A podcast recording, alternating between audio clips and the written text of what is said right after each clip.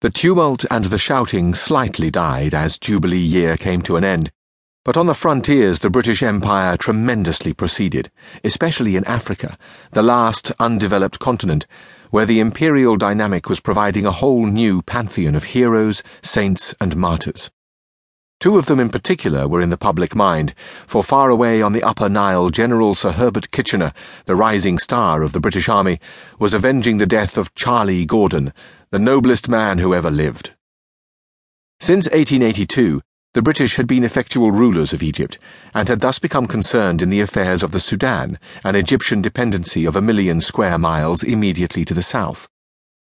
For years, the Sudan had been in a state of rebellion under a fiery Sufi mystic who called himself the Mahdi, the leader, and who formally announced the end of time, a conception particularly unwelcome to the British just then. In 1884, it had been decided to abandon the country, and to organise the withdrawal, the British government sent to Khartoum, the capital, General Charles Gordon, Royal Engineers, everyone's archetype of the Christian soldier, not a man, but a god.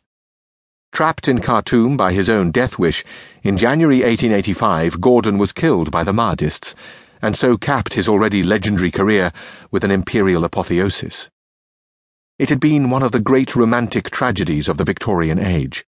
Ever since, the British had dreamed of recovering the Sudan and avenging the memory of the martyr. The Mahdi died in 1885 but his successor, the Khalifa, held similarly apocalyptic views, and by the 1890s the reconquest was at hand. The obvious man to conduct it was Kitchener, whose hooded eye, huge figure, and commanding bearing were imperial factors in themselves. Kitchener was made Sirdar, commander in chief of the Egyptian army, which was in effect an imperial force, and for years he grimly planned the operation. A complicated man, sometimes hesitant, a bachelor of somewhat dilettantish tastes, he was made for the retributive role. His forte was organization, and with infinite care and thoroughness he prepared the campaign, designing his own gunboats for the passage up the Nile, and commissioning his own railway to take his armies out of Egypt towards Khartoum. It was slow, but it was inexorable.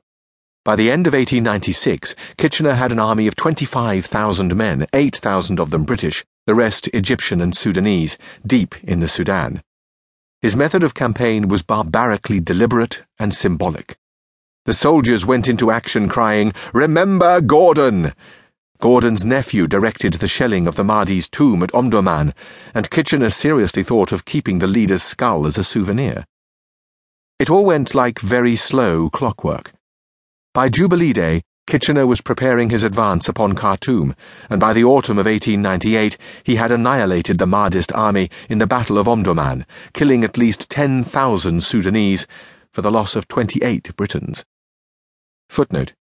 But grumbling, for he was very economical, at the ammunition expended in shooting the wounded as they lay on the ground.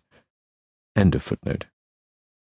On the morning of Sunday, September the 4th, 1898, he crossed the Nile into the ruined capital, where the shattered remains of Gordon's residency lay as a wreck of rubble and undergrowth beside the river. And there, in a famous Victorian moment, we shall join the conqueror ourselves. Beside that sacred ruin on the Nile, the British sealed their victory with a requiem. Its altar was the residency itself upon whose surviving walls, their windows still barricaded with bricks and sandbags, the Union Jack was triumphantly hoisted, together with a very much smaller Egyptian flag.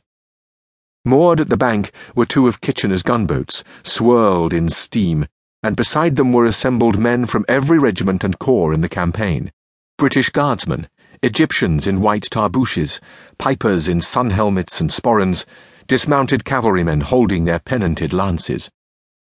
Footnote.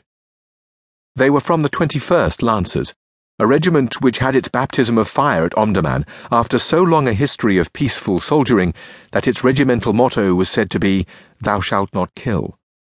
End of footnote. Many celebrities of empire were in the congregation, some already famous, some tipped for fame to come. Colonel Reginald Wingate, Kitchener's brilliant intelligence chief, Colonel John Maxwell, the most promising younger officer of the Egyptian army, young Douglas Haig, its most dashing cavalryman. Brigadier Andy Wauchope of the Black Watch was there, the pride of Scotland.